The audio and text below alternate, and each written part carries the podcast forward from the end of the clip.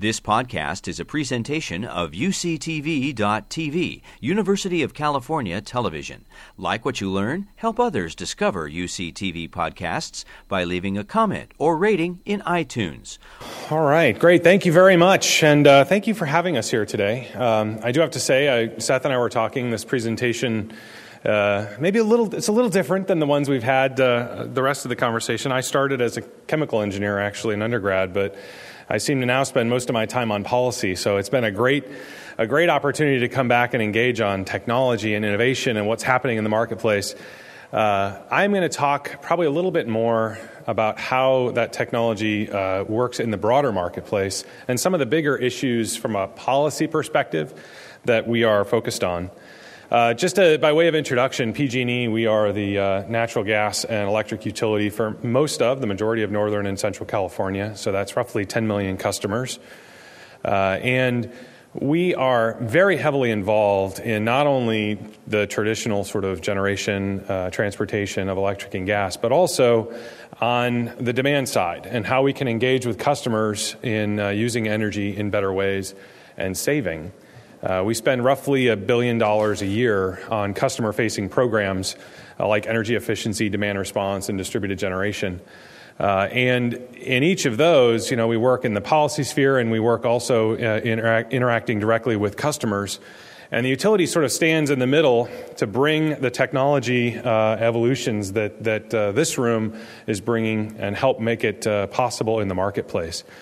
And that's kind of what I'd like to talk a little bit about because you know, as we think about uh, clean energy policy in California, California is a place where we've got very aggressive clean energy policy goals, uh, but both in utilities and in the general policy arena, this, this doesn't seem to exist in one piece. It exists in many bubbles. We talk about demand side resources, things like energy efficiency and demand response. Um, we look at those almost often as individual things that are completely separate uh, from a policy perspective and in terms of how customers may use them. We also have a retail distributed generation, um, be it fuel cells or, or PV, uh, and those all have their own set of issues and policy perspectives. Of course, grid scale, um, PG&E has, I think, under contract almost 5,000 megawatts of solar, which will be coming online in the next 20 years or so. Uh, I'm sorry, over the next few years. And again, separate issues, separate discussions. Energy storage and utilization uh, exists on its own sphere. How do we do uh, battery storage at, or, or, large grid scale storage? Uh, what about electric vehicles? All of these things seem to almost exist in and of themselves, but, but they're inherently integrated, uh, and we have to think about integrated solutions. Of course, from a utility perspective, standing in the middle are a few really core issues. Um, obviously, the first one, for, particularly for PG&E, is actually uh, safety. It's not even written here because it's kind of more fundamental than uh, than anything else we do. Safety is a critical area for us, along with affordability for our customers. Um, utilities, we have the honor of getting to serve every person in uh, northern and central California which means you know, we have to be thinking about the incredible diversity of, of socioeconomic perspectives, the differences in uh, their priorities and objectives, and we have to work to meet all of them. Our climate goals how do we achieve our climate goals in the most effective way? Um, bringing the best technology to the table, and integration and grid reliability. At the end of the day, uh, the grid is, I believe, one of the greatest inventions we've had in our uh, and, and because it delivers such incredible reliability at low cost to our customers, they've come to expect that reliability, and we need to continue to deliver it. So there are these diverse set of issues which tend to be thought of almost individually. Um, but there's really a heart of integration that we have to work on. Now, as I think about how we policy can help impact those goals and the achievement of those goals, let's think about a simple question How do we promote renewable energy? This seems like a pretty simple question. Um, and in California, we have an incredibly complex answer. Um, this is not my chart. This chart came from a report by the Division of Ratepayer Advocates at the CPUC titled The Renewable Jungle A Guide to California's Renewable Policies and Programs. Every one of these uh, programs up here has its own objectives, its own criteria, its own qualifications, its own particularly technology uh, uh, preference. And this kind of confusion in the policy arena can have real challenges as we translate into the marketplace. Can have real challenges for companies trying to, uh, with innovative technology, to bring them to the market. It can have real challenges in limiting certain technologies from accessing the market. And it certainly can have significant challenges from a customer perspective in understanding how we go forward. And as we think about how we're going to move forward on clean energy policy in California, we have to be careful that we don't continue to replicate this kind of a situation. It requires us, I think, to get really focused on the core objectives that we're trying to accomplish and make sure we allow the marketplace of ideas to have access to the market. So, what are the big challenges that we face in California? What are some of the things that we're really focused on? Well, I'd like to show you another graph. This graph uh, was produced by the California Independent System Operator, and it's an estimate as they were going through a uh, project to look at how California will meet and operate its system under a 33% RPS obligation that we have by 2020. And so we're going to see 33% renewables on the grid by 2020. And this graph, which has been called the duck chart, and I now see why it's called the duck chart, um, looks at the net load on the system on a typical March day between 2013 and 2020. Net load here being the load, the load on the system minus the renewable resources, which are on a kind of more of a must-take, uh, you know, generation profile. So, what are we going to see? As you see on this graph, 2013 and 2014, California typically has sort of that uh, late afternoon peak that we have tended to see. Um, but as solar generation comes onto the system in a significant way, the shape of the graph changes significantly, and it doesn't take long. Even 2015, you start to see a very significant difference. And now, the middle of the day actually starts to look like more of a trough in our system. So, think about how we impact customers who have long been, long believed that using electricity in the middle of the day is worse than using it at night. But now we have a trough in the middle of the day. By 2020, it's pretty significant. And that's one problem. But the second problem, perhaps even more, perhaps even more complicated problem, really happens in the late afternoon, where between about, let's see, 3 o'clock and 6 o'clock, maybe actually between 7 or 5 o'clock and, and 7 o'clock, 5 o'clock and 7 o'clock, you'll see almost 15,000 megawatts of generation that needs to turn on in two hour time period. 15,000 megawatts. That's a huge amount of load. Now, for all of the material science folks in this uh, room, you know we could meet that through natural gas combined cycle plants. Uh, those plants are not designed to turn on and off twice a day, every day. Uh, that's not what we want to do with those systems. That's incredibly hard on the machines. Uh, but without other answers, that's going to be one of the key ways that we have to go about doing it. So, what is the big U challenge from the utilities perspective? How do we operate the grid affordably, in a clean way, reliably, when that situation and that future comes to pass? Um, I'm a big believer that we must bring the demand side of the equation, how customers use energy, into this discussion. I think it has a huge role to play in solving these challenges. Um, uh, yesterday, we talked about lighting, and I hadn't actually seen the term Li Fi before, but connected lighting. There is tremendous opportunity through connected lighting and aggregating those light, aggregating those intelligent lights to bring not only energy efficiency to the table, but also demand response and the ability to shift that load based on system conditions. That is not a technology that's out of reach in any way, shape, or form. As a matter of fact, it's basically here. Um, we have to create the right market structures to ensure that that can happen. It can have a tremendous impact on that system. We had a long conversation about batteries. Um, obviously, storage is vital in this kind of a future because this is the grid level um, on an hourly basis. But if we look at the grid level on a minute basis, it's more complicated. If we start to look at dis- the, the, the actual load on distribution circuits, it gets even more complicated. Um, and that's where I believe distributed storage can play a role. Absolutely play a role. When we have a feeder circuit that has uh, photovoltaics on it and electric vehicles on it, that circuit will see a very different kind of load than it was really ever designed to, to do Batteries and distributed storage can even that out and make that much simpler. But all of this has to be done economically, and that's one of our bigger challenges. So I think, as we've talked before, how do we bring the cost down for these systems to help address this challenge? Um, that to me is one of the biggest challenges from the utility perspective. And I think with that, I'm going to close out and I'll turn it over to Seth to uh, take us a little deeper.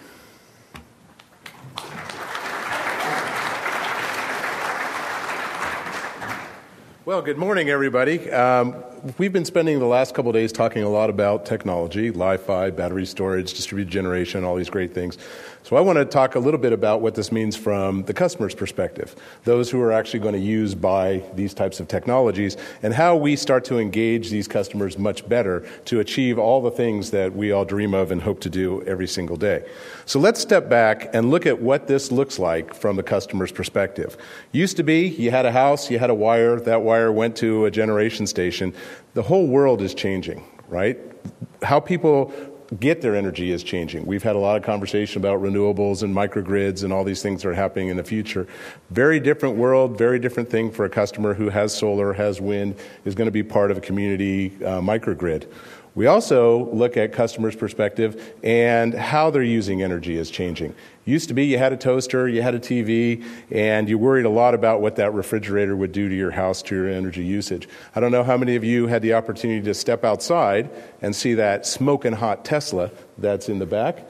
That's about to become your most expensive appliance if you're a customer. And that really will change how you think about and use energy on any given day. The other thing that's changing is the way that the network works. You, we used to have meters out there that provided information, and uh, one of my colleagues in the room used to uh, refer to that as a speeding ticket. You'd use energy. A month later, you'd get your bill and go, "Whoa! If only hadn't someone hadn't told me that I was speeding, I wouldn't have gotten this ticket." Well, now we have smart meters in place, and we have energy information, which we think helps not the utility manage energy, but helps customers manage energy. So how they're managing their usage is just changing. They're not just doing it through the utility utility, but they're doing it through other players that are in the industry, through connected homes, through smart thermostats like Nest. Um, I don't know how many of you have seen the announcement from Time Warner Cable about their intelligent home, which connects entertainment, the house, and home security together. So all of this is starting to change and become more and more part of the real lifestyle versus some passive purchase that most customers don't care about. And so, what this is doing is taking the role that we all play in this room, the role of us at the utility, and making it a very different uh, uh, market. One where customers thought about it maybe for nine minutes a year to something that we have to engage in on a regular basis, which means customers are now looking for energy solutions, not for energy efficiency or for one off types of programs or technologies. They're looking at how they enhance their lifestyle and how this fits into their lifestyle. And the easier we make it, the better we are at doing it. So, how do we do that? And this is not just about the utility, this is about the larger ecosystem that is forming all around uh, companies like a utility or, more importantly, the customer. So, what do we have to have in order to be able to provide energy solutions to help customers take advantage of all these great things that people like you are inventing? Well, we need to have products and solutions. We have to have things that meet the needs of the customers who are buying the new cars, engaging in the, the distributed generation, wanting to connect their home and get the most out of that home energy system. I mean, if you think about when you buy a car, like the Tesla, what do you start to think about? Not how can I, you know, use this car and what's my range? You start thinking about how does my home become the cheapest gas station on the block, right? Very different type of mindset. So you've got to have the products, the services, the rates, the different things that enable that. We also need to have the service model in place, not only at the utility, but we have to have this now connected to all the players in the marketplace. The manufacturers, the companies that sell the products, the companies that service the programs as well. We all need to be connected because to the customer, it's going to really stop them dead in their tracks if they can't uh, make this simple and easy to use. And then finally, we need to have intelligent delivery.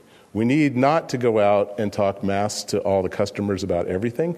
We need to figure out what the customer's issues are, how we go forward, and meet those issues on a very customized and personalized basis using all the channels that are out there. So, what I want to do now is to take a minute and talk about each one of these topics. Um, so, first, in terms of products and services, Steve mentioned that the utilities have very large portfolios in energy efficiency and demand response. We're very successful at implementing these, we've gotten customers involved. Now we have new things like smart grid, smart meters that are out there. So, we need to start building on top of these types of programs, these types of services. So, what you see here is an example of kind of our first uh, generation of expanded products. So I mentioned the speeding ticket. Customers didn't have any energy information. Now they have. Uh, we have something called Budget Assistant, where you can set your budget. You get a text when you're about to when you're approaching that budget or getting close to it, and then you can start to modulate and change the way that you're uh, doing or using your energy over time. We also have tools that are available to help customers analyze rates. So when you're buying uh, a new uh, car, you know, uh, electric vehicle, what's the right rate? What's the right thing to be on? And then if you're a business, what's the right action that I should take? So all of this is designed to start taking information that was never available to customers and helping them first to start caring and then to be able to take action that means something to customers. So we expect to be really expanding out the network of programs and services that we have so that customers can take advantage of new technology and take advantage of new offerings in the marketplace that really help enable their lifestyle. So now let me talk a little bit about intelligent delivery and lifestyle. Why is that important? Well, on any given day, we get bombarded uh, as consumers by things. So when we talk about things like demand response, energy efficiency, distributed generation, battery storage, electric vehicles, what does a customer hear? That. They have no idea what we're talking about. In fact, it really sounds more to customers like blah, blah, blah, blah, blah, and they turn off. So, what we need to do is translate all these wonderful offerings, this wonderful technology, these wonderful things that we are now enabling customers to do, and put it into sort of happy meals for customers into things that are really about their lifestyle. So that a customer who buys an electric vehicle doesn't have to think about all the 45,000 different programs that Edison offers and the other things that are available through other uh, types of players out there. If there's someone out there who gets a home area network with the, with the Wi Fi lights, they don't have to be an expert in all these kinds of things. They just go in and say, I want to maximize my home energy system. There's an in command product available from Edison. I'm going to sign up for that. It's got the rate, it's got the different kind of programs, and it leads me right down the path to energy efficiency and the other technology that's out there. And then we can start to follow up with these customers on, on a given basis. We don't have to deliver these programs through ourselves because there are many players that are out in the marketplace. So if we try to do this alone, any one of us, a retailer, a manufacturer, a utility, we're not going to be as strong as we are if we join together and leverage these strategic alliances. Be where customers are buying these programs. Make the service networks that established providers like a Best Buy Geek Squad or some of these other players have out there to really help customers adopt the technology, take it home, set it up, use it, service it if there's an issue or there's a problem. So, one of the examples that I'll use uh, for strategic alliances we announced, uh, I think last week or maybe the week before, is a program with the Nest thermostat. And so, essentially, what happens is customers buy the Nest thermostat, and because they have that thermostat, we're able to send a message to Nest when it's a uh, kind of peak uh, usage time and we want customers to drop. Nest sends that message directly to their customer's thermostat. It adjusts the house for the customer, and the customer gets uh, $1.25 per kilowatt that they've dropped. Customer didn't have to do anything. Set and forget, easy as pie, leveraging technology, something that we didn't sell, the customer bought at Best Buy or Sears or wherever they bought it. It goes through, the message doesn't go to us, from us to the customer. It goes from us to Nest. So it's a relationship that Nest has. We're still relevant, still playing in that game. If there's a problem with the thermostat, Nest fixes the problem. We don't have to build out the infrastructure to support that. So there's a lot of things that we can do to engage customers very differently to help them adopt all these great, wonderful things that'll help them improve the quality of life um, or to become a more successful business. So, those are the kinds of things that we're really focusing on and really trying to put in place. So, the right programs and solutions make it easy for customers so that they don't have to be an expert in it, set and forget kind of the lifestyle plans. Leverage uh, the network, leverage the ecosystem, and really play in the broader pool um, because there's a lot out there, and a lot of expertise, and uh, we want to be able to leverage these strategic alliances to help customers adopt a more energy efficient lifestyle. So, with that, I'll uh, turn it back over to Dave and we can have some fun answering questions.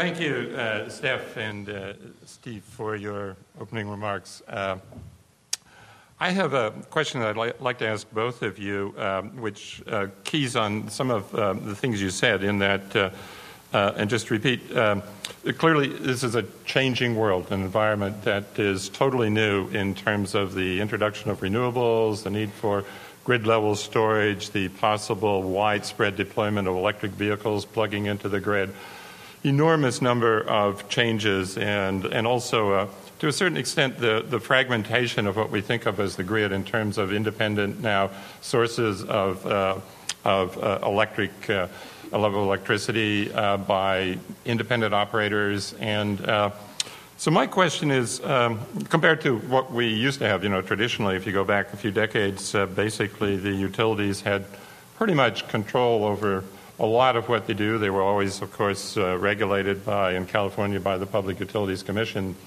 How do we manage this uh, circumstance um, going forward, um, where, um, you know, uh, clearly, if we were a European country, Germany or France, there's a concept of a national grid, and decisions are made uh, at a very high level and implemented, like it or not. Um, but that's not the way things we do th- in this country. So, what are both the pros and cons of, uh, of this circumstance going forward with regard to managing the big strategic issues of, of how we adapt and, and, and also uh, meet these challenges? Uh, if you could elaborate on those two points, on, on those points.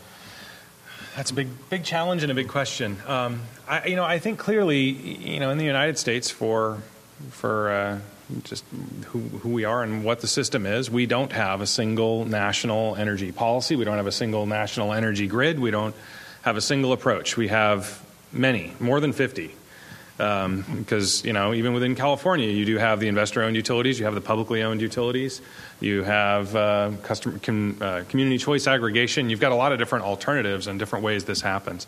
Um, you know, for me, I think the thing that we need to, to, to do is clearly keep our focus on uh, what our objectives are.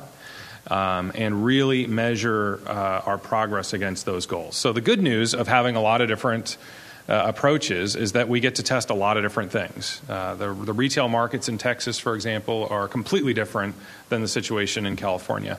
Um, you go to the southeast and you will see models that look much more like traditional utilities, fully bundled um, structures.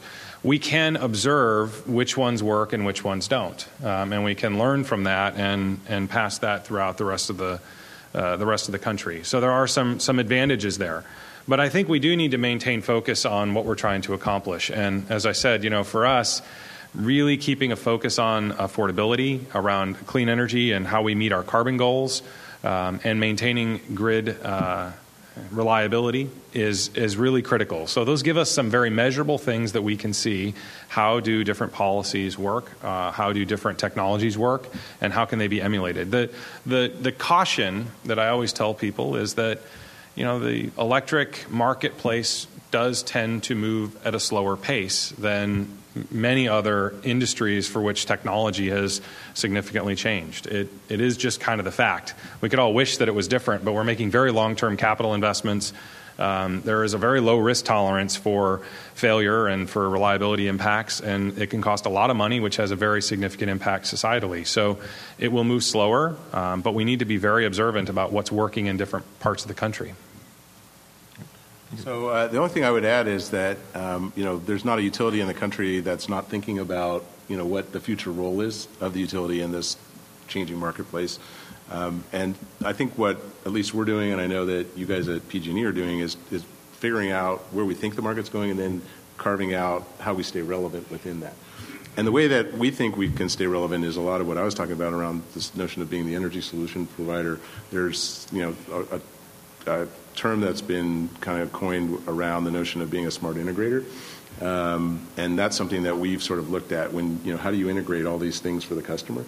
Um, which I think is important. That's hard to do when you don't have it on a national basis, when you don't have the national, not national grid, when you don't have, you know, all these things. It's hard for the different players in the market, too, because there's not, you know, a one size fits all approach. There's very small pieces of fragmented policy and fragmented companies with different um, notions. The one thing that I've learned over time, especially as we've been playing in this technology field a lot more, is that we need to have uh, national standards, or really international standards, but we need to have standards that a manufacturer or someone who's involved in the technology can use across the country, if not the world. Um, and then that helps to sort of get around some of the issues with, I think, the uh, not having a national grid is that if we can have more standards around the technology and how we integrate some of these things, it would help a lot. Thank you. Um, cueing on the previous discussion um, about uh, electrochemical storage, uh, uh, I'm sure you both heard the suggestion that uh, assuming we have widespread deployment of electric vehicles, in some sense we can think of this as a form of uh, grid level storage whereby cars are being driven around during the day with presumably a full or partially full charge in their batteries and then charging up at night when the uh, overall load on the grid is low. To what extent do you see this as a realistic means of uh, grid level storage? Um, I absolutely think that that is a, a, realistic way for us to go in the future. I mean, it's it's clearly very it's very hard for us to conceive kind of today, but um, when you think about the limitations to get there, the ability for the grid to truly see that uh, distributed resource, to see what it's doing at any given time, and to be able to provide some control signal to discharge or charge in some way. That is not technology that is anywhere near out of our reach. Um, you know, we can aggregate distributed resources and bring the control and the information together to use for grid reliability. We can also use it for more localized uh, problems. It will take a while to get there. There's a huge investment in infrastructure that has to happen to make the entire grid uh, a smarter grid, to bring information and sensing and control technology uh, to the grid to help make that happen. Um, I, I think that you know that is clearly a place that we're going to go, and I think Seth highlighted it as well. The the ability to bring information together to run the grid in a different way is an absolute requirement for us to get where we're going to go. I think distributed storage in vehicles, distributed storage. Um, in homes or places of business is uh, clearly an option. I also think when we step back and think about the economics of that, um, you know, it'll compete against larger storage as well. Um, you know, at the end of the day, we, we built a grid that uh, transports electricity from low cost central generation facilities that are world scale that can produce and gather economies of scale, and we can transport it reliably and efficiently over the wires. So that model, I think, will still remain um, for both storage and generation, but it'll also be complemented by those distributed resources. You've been listening to a podcast by University of California Television. For more information about this program or UCTV, visit us online at uctv.tv.